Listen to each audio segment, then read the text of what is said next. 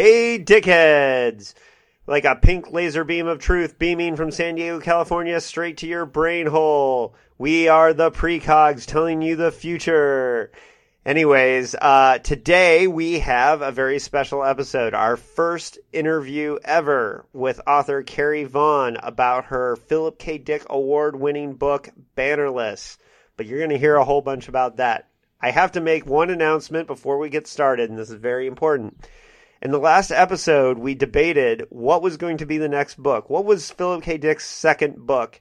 Well, it was not The Man Who Japed. Anthony was wrong. Okay, we double checked. I checked with people who were alive when it came out, and I also found a quote where Philip K. Dick referred to it as his second novel. That is The World Jones Made. So we are reading The World Jones Made for the next episode. So we suggest you buy the book uh, and read it. You can get it from Mysterious Galaxies here in San Diego on their website or Amazon, of course.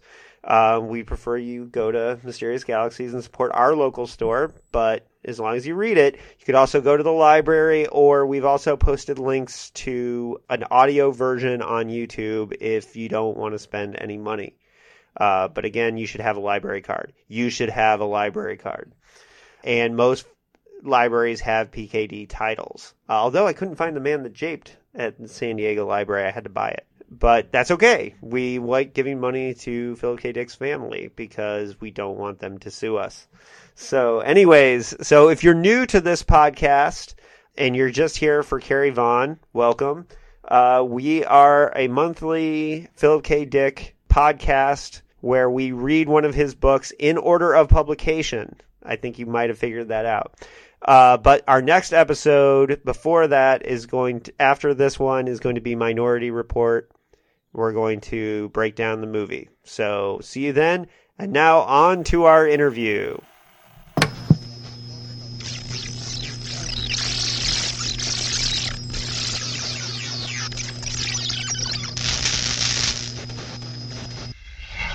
Hello, dickheads. I'm here with Carrie Vaughn, the author of this year's Philip K. Dick award winning novel Bannerless.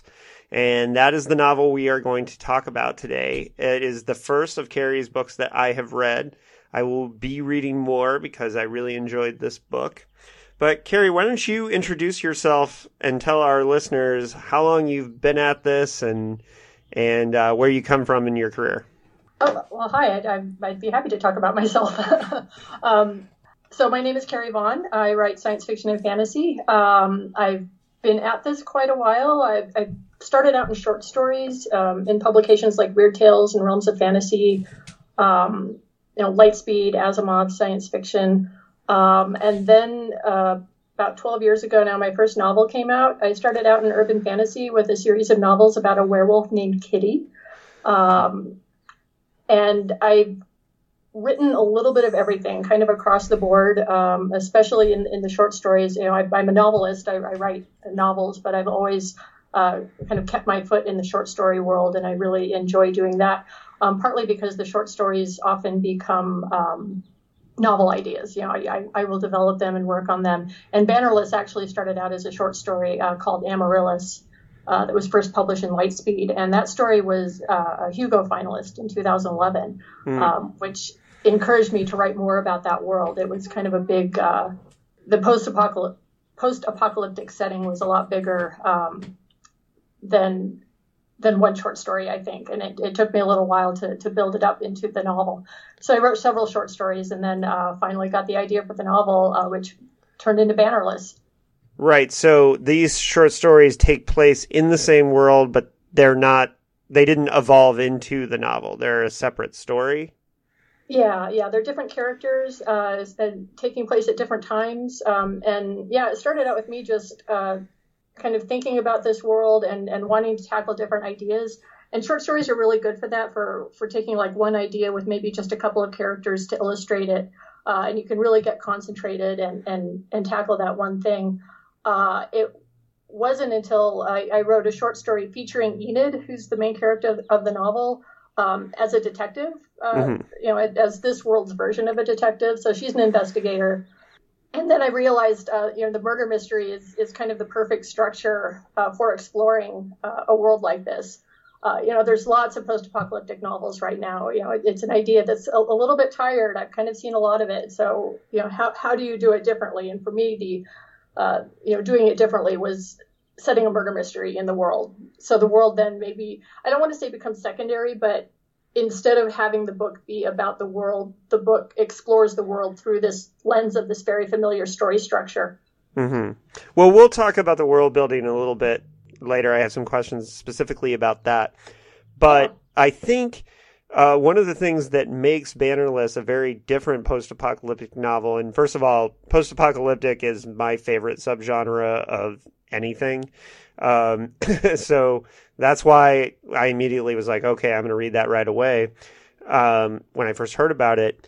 And what I think makes Bannerless different is the utopian setting of it and the mm-hmm. idyllic nature of the um, post collapse California.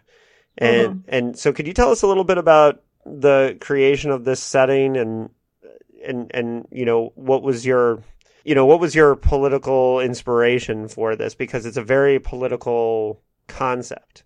It, it is, and it has become more political since I started writing it. Uh, and it made writing the sequel very interesting because it, it felt more relevant than it had previously.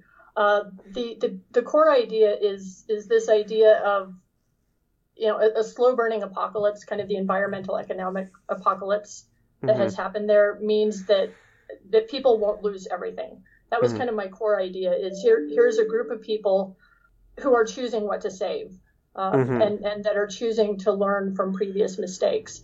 And so, you know, these, these people are working really hard to save the technologies that they think they'll need, like particularly medicine um, and renewable energy. You know, wind and solar power are big here. Mm-hmm. Um, that their their main concern is what what if they based their community on making sure that everybody is taken care of. Yeah, and that is one thing that was really interesting about the world building here is because you you do have to slow down sometimes and like wait, they don't have cars, but they have implants, mm-hmm. you know, um, birth control implants, and they have solar, you know, solar power and these kinds of things, and and so yeah, it did make me slow down sometimes when I was reading the book because I went into it totally cold. Um, oh yeah, I read that it was post-apocalyptic and then I quit reading the back or the the back cover description so I could go in cold. And for that reason, I had no idea that um, how far in the future it was or, or or where the technology was coming from. So I think the the priorities of the people along the coast road was was was a really interesting aspect to the book for me. Yeah, and part of it is a reaction to so much of the apocalyptic stories I grew up with in the 80s were the nuclear apocalypse, where the, the slate is wiped clean. Uh, mm-hmm. Uh, you know, I love the Mad Max movies, but those worlds don't really make any sense. You know, it's uh, apparently just you know less than a generation on from the, the the board being wiped clean, but it seems that everybody has forgotten. You know, everybody has forgotten what the what the world was like. at all you know anything that survives even just a generation later is is in you know folk tales and mythology and i don't think that's what would necessarily happen that i think that there would be people who who would work really really hard to hold on to things like uh, you know antibiotics you know growing growing your own penicillin you know there's there there are ways to hold on to the knowledge and i you know and and granted this this is kind of a very optimistic utopian vision but what if you had a group of people who were very um, dedicated to doing that. Mm-hmm. Uh, you know, pr- preserving that the kind of knowledge that they need, and and uh, and Enid thinks about this a lot. The the time setting is I, I wanted to make it far enough ahead that the last people who remember what it was like before are are gone. So Enid's old enough to have met people who remembered what the old world was like, um, mm-hmm. but she's very much, you know, a person of the world that she's living in right now. So she's she's I see her as kind of a bridge. Is that you know she's had contact with people who who lived before, um, but she doesn't have any of those memories herself. So she she I think she also sees herself as kind of you know trying to tie those two worlds together. Well, and and in that respect, it, you know this is a Philip K. Dick podcast, and you won the Philip K. Dick Award, but the author that um, whose work uh, felt like much more of an inspiration to this book to me, and I could be totally wrong because I have no idea. but the author that it reminded me of in a great way was Ursula Le Guin. Oh, thank you, thank you for that. Because yeah, um, the Dispossessed. Yeah. I think was was the novel that I actually reread just because nobody writes about politics uh, better than Le Guin. I think you're writing about politics in a way that makes it look like she's not writing about politics. You know, she's very right. kind of stealthy that way. Well, um, you, know, you know what's really interesting too is that I just reread The Dispossessed less than a month ago.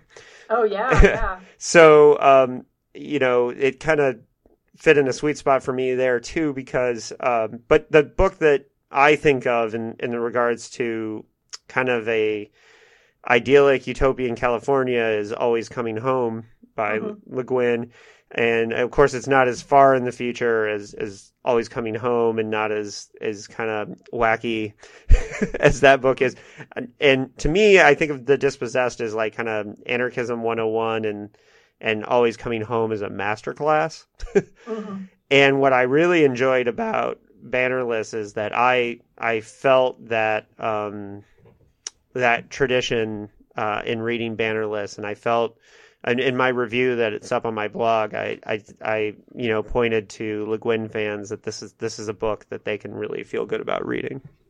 Well, that's really flattering. Thank you so much for that. well, and I used to li- live in Portland, so I used to see Le Guin speak quite a bit, and oh yeah, yeah, and um, uh, you know, I, do, I don't say this lightly, um, that I think uh, Bannerless is definitely in that tradition. And, you know, there is a tradition of, of post apocalyptic California, just California specific novels. Uh, Kim Stanley Robinson's Three Californias trilogy, it comes to mind, and uh, Gene O'Neill's Cal Wild books. That, um, you know, this area of the world that we live in here in California has a very specific environment I know you live in Colorado. Um, did you have to do any research into the topography of California to do this story? I, I actually have a lot of history in California. I was born in Sacramento. Um, you know, my dad was stationed at Mather Air Force Base early on in his Air Force career, mm-hmm. uh, and then I went to college in Los Angeles. Um, ah. So I spent you know a few years in Los Angeles and uh, plenty you know, of time. Back now and then. So, sorry. Uh, plenty of time in California then. Yeah, yeah. So it, it's it's an environment I'm familiar with, and I'm also, you know, what is it that people say about California being kind of a microcosm of the country as a whole? Um, you know, it's it's certainly kind of an easy place to, to experiment with because yeah, you you do have a lot of environments and a lot of different kinds of people. Mm-hmm. Well, and I like that that that there are all these novels that have kind of looked at this same area that are so different. Um, you know, Bannerless is so different from from those books, right? Um, mm-hmm. And uh, you know, one of the things that I think makes this such an award worthy book is that it takes you know settings that we've seen before and does really cool and original things with them. So I, I definitely want to point out that I'm making these comparisons. I'm making them because in very favorable ways, but I do think that the book is stunningly original and um, and and really uh, breaks new ground in, in, really positive ways. So that's one of the reasons why I, I, really jumped on. I think I was halfway through the book when I sent you the, the email asking you to do yeah, this. Yeah, I think you haven't finished it yet. Yeah. thank you so much. Uh, because I knew I, I felt pretty pretty good about that. But let's talk about the actual. And you've mentioned a little bit of, of this, but let's talk about the structure. Well, no, before we get to that, I'm sorry, I'm getting ahead of myself. You you did talk a little bit about Enid, the main character, and I think um, Enid, uh, she's a kind of a reluctant investigator. That um, she she's not your typical cop. She definitely spent her time traveling around the coast road and having her experiences, but her mentor Tomas um, kind of gets her into the idea of investigation. And I think that her arc, and we don't want to talk about where it goes all the way to the end because we certainly want people to read the book. But I think Enid's position in this society makes her a really interesting window on the world. Could you talk more a little a little bit more about how Enid sees this world? Yeah, uh, Yeah, there was one point when I was writing it when I realized that if this was kind of the traditional dystopian post-apocalyptic setting, she would be the bad guy, right? She's the the one going around, you know, tagging people who are breaking the rules and and punishing them. Um, and she's not, you know, she's not mm. the bad guy in this world. She is somebody who who is kind of looking at things a little differently. Um, yeah, the structure have you know alternating chapters, uh, you know, tell her backstory, and that's part of what I, I borrowed a little bit from the dispossessed. Is I really liked how that went back and forth. So you see the person that she has become, and then you see how she got there, and and part of that is, you know, I think she is a little hyper aware of the history, and and she is a little hyper aware of wanting to know why people do what they do and not just on an individual level but why their their culture as a whole does what they do and you know particularly in the mistakes that people can make that caused the apocalypse that caused some of the, the terrible things that happened to their society you know a hundred years before or 80 years before and she's an explorer uh, you know she's you know her title is investigator but i think she's she's also an explorer she wants to see everything she wants to meet you know, mm. all of the people she can. She wants to get those perspectives uh, because I think it it helps her, you know, understand the world and and you know un- understand things in a way that will prevent problems from happening. You know, prevent another apocalypse from happening, maybe. Mm-hmm. Well, and I really like that the back and forth uh, structure of the book. What it does is it sets up uh, misdirection, you know, for the mystery, and what it what it really does is it gives you're able to start the story off without um, kind of the info dumps and the world building, and you're able to bring in the world building elements in those flashbacks. And I just I thought that was really excellent way to um, structure the book.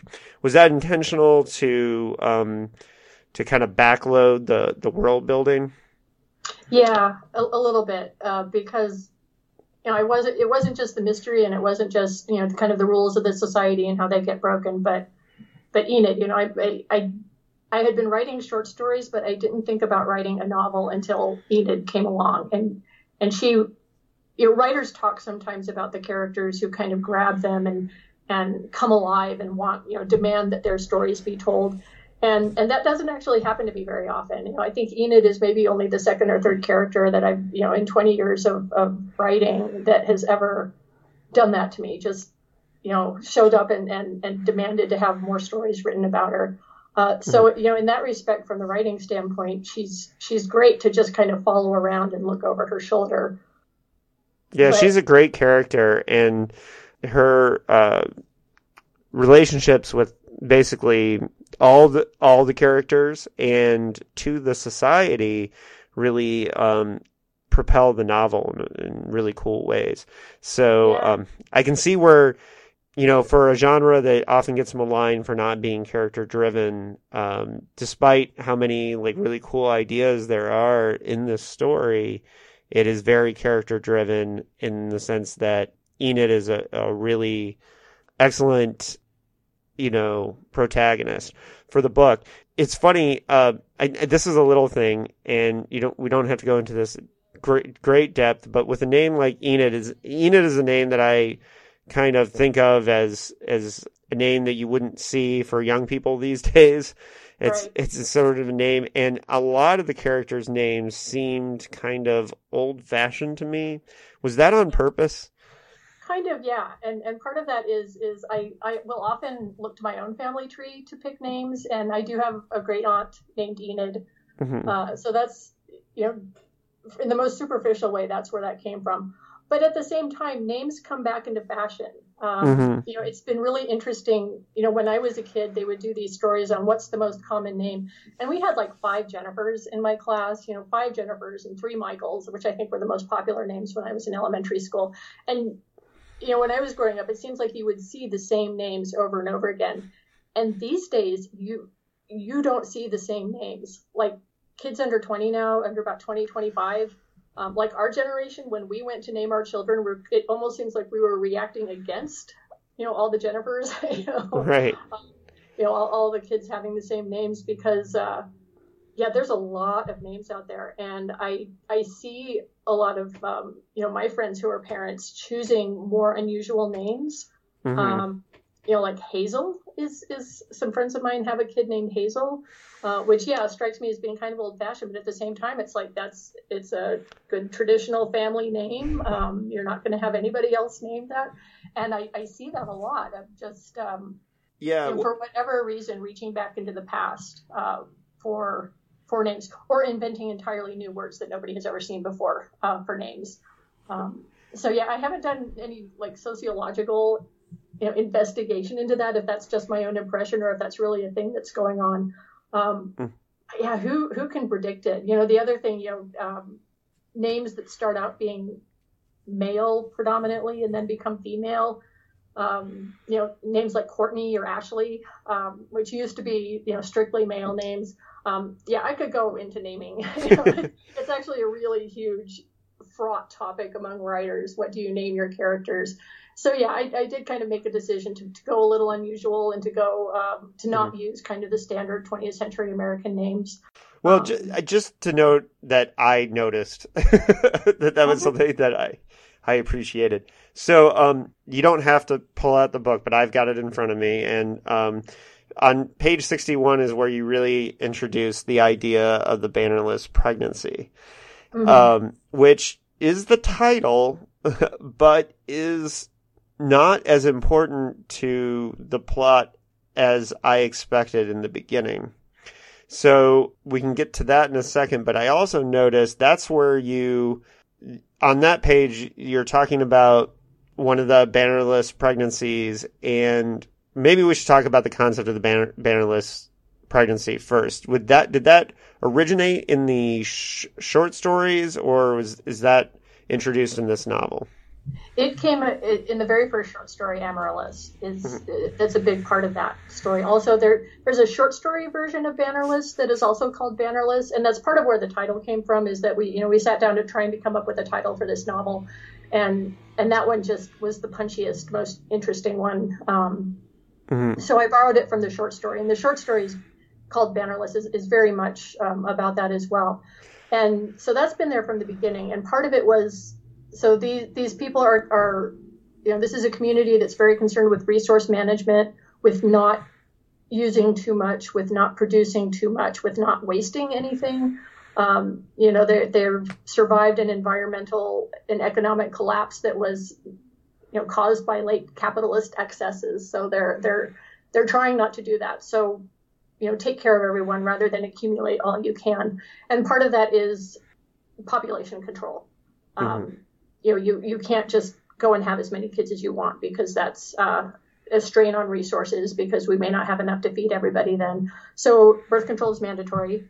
Um, and households, you know, people tend to be arranged in households. You know, they come together to, you know, to, to grow food and, and, you know, manage their resources. Um, it's a, so when, a when non, household, non-nuclear family, it, basically. Yeah, non-nuclear yeah. families. Yeah. Um, mm-hmm. And so when a household has sort of proven that they can take care of themselves and and have the resources and can support uh, you know a, a new member, uh, they are awarded a banner um, you know by the the community's uh, you know organizers by their the committees.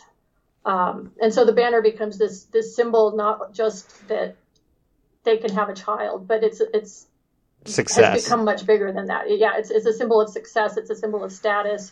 It's that they, they have successfully managed their resources and they are successfully taking care of everybody in their household. So, you know, it's, it's sort of one of the unintended consequences. I'm not sure the, the founders of this society really intended it to be that important. Um, but it definitely, you know, people like trophies and they like kind of bells and whistles and they like, um, you know, getting a visible, uh, you know, representation of, of their successes. And the banner kind of turned into that. Um, you know, so conversely, if somebody uh, decides that they are, are wanting to have a baby without, you know, the status symbol of the banner, you know, that's that's just not allowed. That's that's uh, about the worst thing that uh, mm-hmm. anybody in this culture can think of doing. So, with the um, there's a part here where the investigators are talking about the possibility of implant failure and how families are sometimes given a banner retroactively if the implant fails. And we already talked a little bit about how that, that technology is kind of there, that that's one that they prioritized. but what that led me to think, and why I dog eared the page when I was reading it, is how much does the issue of the implants and the banners become kind of a flip of the reproductive rights issues that we see in our society now, where you know women are are fighting for control of their bodies. Mm-hmm. Um, you know, is that something you intend to explore more? In I know it says Coast Road Book One on Goodreads, so I'm assuming you're planning. And you said you wrote the sequel already. Is that yeah. is that an issue you're planning to delve more into in the future? A little bit. Um, you know, I'm I'm kind of focused on the murder mystery structure initially, with all of the other cultural you know the issues in this society as, peripheral to that and kind of exacerbating uh, you know the murder mystery issue as well. So the sequel is called The Wild Dead, and it will be out in July. Um, but it, it's interesting that you use the word flip. I think that's the word that you use because yeah. it's the way I came at it is, you know, as as a middle aged woman with no children, um, you know, you you sort of feel this pressure to have children. you know, you right. know, I, I live in a culture where it the default is that you're going to have kids. And when when you don't um, you know it's changing a lot you know? I, I did not feel the pressure that say someone of my mother's generation would.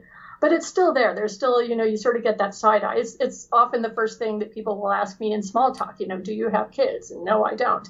And and you can tell that sometimes people run out of questions to ask because they want to talk about your kids and then you don't have them so part of that was just really personal wanting to construct a society where the default is not that everyone's going to have kids you know, what if we lived in a society right. where the default was you have to explain why you want children um, rather than explaining why you don't want them, which is, you know, our default now is, is you sort of have to come up with excuses as to why you don't.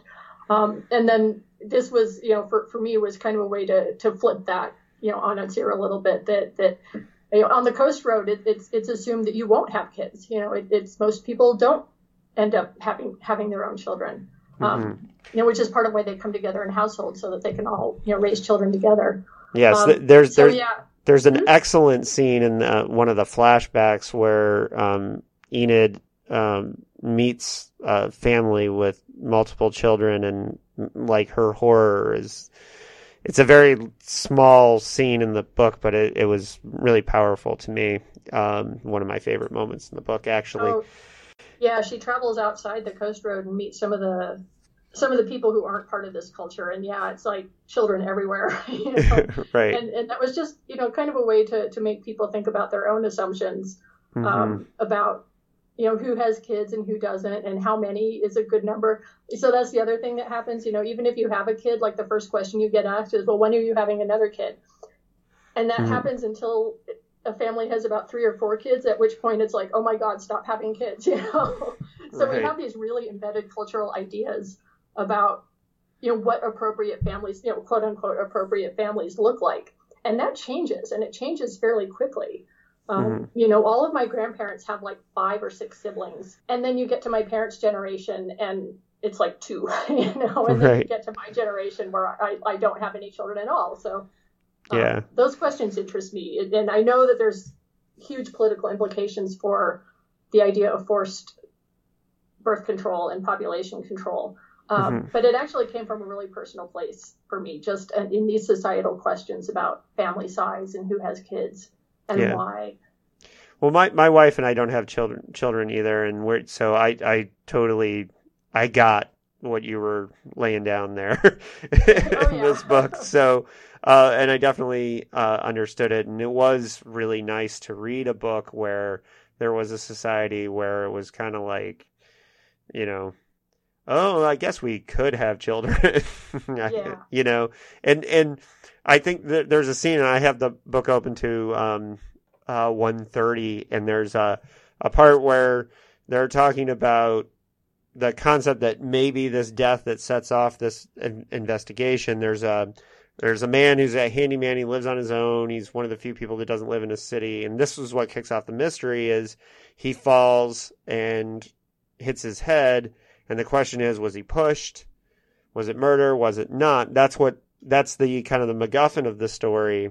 Right. But there's this part where they're all debating whether, hey, we lost somebody in our city. Does that mean we have space for another another kid? And what what struck me about that is is that that's not something that in our society that people ever stop and think mm-hmm. about like you know well what effect will putting another pair of feet another mouth on the planet will have because we have mm-hmm. 6 billion people and and people just don't think about that and so it was really cool to see this society where like they're really talking the nitty gritty about how resources are used in, in, mm-hmm. in, and I just thought that was really cool. But yeah, and that they, they need to have you know the the other issue that comes up there is uh, you know crops and growing crops and, and using the land to grow crops and that you know that that's finite you know some of those resources are finite and they have to save some for future generations which is maybe something we don't talk about enough in our own culture mm-hmm. well I, am really excited to hear details uh, um, on the sequel um, i will be first in line to be reading that one I am I am now a fan. I'm now going to have to track down all the short stories. And that leads me to this question. One of the best examples of of the world building in the flashbacks was Enid's aunt Kath, who was the last person she knew who who um, was a child during the time before the fall, and she had Enid has copies of her journals, so she's able to read her journals. And um, there's a a really neat thing that her journal she has a bunch of like fairies and forest scenes drawn on the journal and her aunt had written fairies aren't or fairies weren't ever real and i thought i i just immediately dog-eared that and thought it was a really excellent thing to say just word for word before you gave the first real details of how the collapse happened. And we're 150 pages into the book before, and, and we don't really need to know how it happened, right? But that's where we hear that there's an epidemic, a flu. Do, do the short stories contain more of those details? And was that an intentional warning for your readers, like that fairies weren't ever real, like before you start getting into that stuff? Well, it, that was that was more thinking that you know someone like Auntie Kath is, is telling stories about all the things that they had then that they don't have now. And then kind of maybe, you know, needing to point out that, look, we had things that weren't real back then too. So, right. uh, you know, the line between what was real and what wasn't real, I think could get blurred as, as her stories of, of what things were like before kind of stop being memory and start becoming myth. Mm-hmm. Um, so kind of segue here, I, I wrote a short story about Auntie Kath and you know taking place just a few years after uh, the things start to go wrong. Um, it's called Where Would You Be Now, and it's on Tor.com. Mm-hmm. If you're interested in looking that up, so that's almost an origin story for the whole world. Yeah, I could use a lot of shorthand because the, the post apocalyptic setting is so familiar to us all now. I didn't feel like I needed to go into that much detail. You know, people people understand it. Just like, you know, writing stories about vampires, you don't really need to go into all the rules because we've got so much out there that people basically know what you're talking about. Um, and I imagine it as, as more kind of a cascading failure that it's a little bit of everything. You know, it's it's the environmental infrastructure collapse and you know one thing after another happens and then the epidemic hits you know we've had you know the, the all the hurricanes that we had last summer and then the spanish flu happens um, you know so you get to a point where you just don't have the resources and you just don't have the people to be able to come back from some of those and so the, the slide becomes uh, permanent um, is, is kind of how i envision that happening mm-hmm.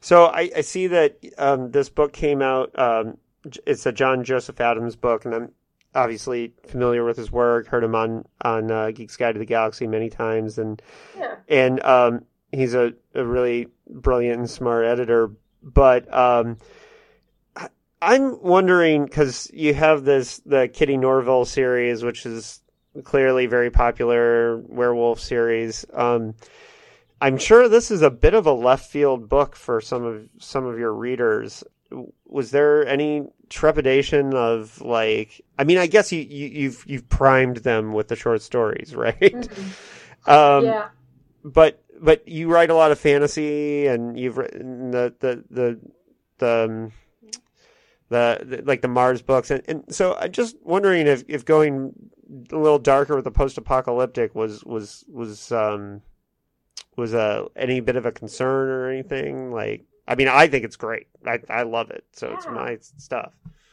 Yeah that's a really interesting question because uh, you know all of the conventional wisdom in publishing talks about branding and that you should you know stick to the same thing or you'll confuse your readers. And um, know I kind of used to get pushback like when I started doing things other than the kitty series and and that kind of went away. Um, so so yeah there wasn't a whole lot of uh, concern partly because I wrapped up the kitty series. Um, you know I finished it. The last book came out in, in I think 2015 so I was kind of ready to move on and do other things. Um, and and John published um, Amaryllis in Lightspeed. You know, he he was mm. he practically asked for the story, and that's uh, it. I, I could say this is all his fault, except it's I'm really glad that he asked, so that I was able to write uh, some of these stories and then build on that. But yeah, it just it worked out, and and one of the interesting things is, you know, the the novel writing world is kind of concerned with branding and and you know, not confusing your audience. And then nobody ever pays attention to short stories. So I've always been all over the map on short stories. And I would have people ask, well, are you ever going to write a science fiction novel? You know, the way that you write these science fiction short stories, are you ever going to do this? Um, and I've just been really fortunate that I've been able to do a lot of different things um, without the pushback that I think people would expect. And I think, yeah, there, there's there are some rough spots because this is, I think, by far one of the darker things that I've written. Mm-hmm. Um, and I'm not sure if that's from the post-apocalyptic or from the murder mystery part of it. Um, you know, that is something I need to think about. I'm sure it's a little bit but, of both, but a little bit of both. Um, and it's you know some of my favorite authors, like you know Le Guin for one. That you know as we've talked about, um, you know Ray Bradbury for another. My my models when I was growing up, and and the kind of writer I would like to be always wrote a ton of different things. Um, so mm-hmm. that was, I sort of took it for granted that I would be able to do that. And so I just did it. um, and yeah, not my kitty readers are not all going to come with me when I do post-apocalyptic murder mystery. And, and that's okay because there's a lot of readers out there who would read a post-apocalyptic murder mystery before they'd read, uh, you know, a long-running snarky werewolf series. Um, mm-hmm. So it all kind of balances out. And you know, I've, I've been doing this for quite a while now, and so I just kind of operate on faith that, um, you know, if I write a good book, somebody out there will want to read it. And I want to be clear. Fingers crossed that that keeps going. yeah, I want to be clear about something too. Um, I did not. I I watched one interview that you did in, in, up to this, but I really just read Bannerless, right? So I didn't do a ton of research. I didn't know that Ursula Le Guin was was a influence of yours. I just I got that from reading the book. And I say that because as an author myself, if somebody picks up on my on my influences in a way like that, that I find that really flattering and I I I want to tell you that you did it. oh, great! No, that's you know what I'm saying. it, well, it, it's just it, it's great because you know, yes, it absolutely was. You know, I, I modeled it a little bit on the dispossessed and and and. Well, it helps that I just read that. Kind of serious and yet personable, and and if it, if that came across, it means I I did something right. So that's yeah. very comforting. Well, it helps that I just read the dispossessed like less than a month ago. But Isn't um, that funny? That's yeah, yeah, serendipitous. Yeah, it's very serendipitous. But um, all right, so now this is a Philip K. Dick podcast. You just won a Philip K. Dick award. You live in Colorado, where he was born. There is no wrong answer to this, but are you a Philip K. Dick fan yourself? I am. I, I won't call myself an obsessive fan. Mm-hmm. Um, he's also buried here, by the way. Um, and uh, some friends of mine have been thinking that we ought to go out and try to find his grave. Um, uh, I don't know if that's going to happen. Uh, mm-hmm. My co-host Anthony and I have already uh, discussed the idea of recording a podcast at at his grave, which yeah, is kind of creepy. Yeah. But um, um, but we'd have to get I, to Colorado. yeah. Well, it's it's a it's a great place to visit. So so one of the things that I think is great about your podcast is he wrote a lot of books. Like I'm always kind of surprised. There's a handful that he's really known for, but then you look at his entire bibliography and he was so prolific, um, mm-hmm. kind of shockingly prolific. Um, so that is quite a task that you have set up for yourself, and I admire that. Um, well, well, I am kind of slowly working my way through. Uh, you know, I, I read, you know, Do Androids Dream of Electric Sheep, um, you know, Man in the High Castle, kind of the standard ones. Interestingly enough, um, his backlist, uh, Dick's books are published by Houghton Mifflin Harcourt, which also published Bannerless. Mm-hmm. Uh, so, so when the nominations for the the PKD award this year came out, um, the editor who handles his book sent me a stack of Philip K. Dick books. Um, you know, as a congratulations, which I thought was really awesome. So I've been reading some. Hmm? No, that is great. Um, yeah, I'm kind of jealous.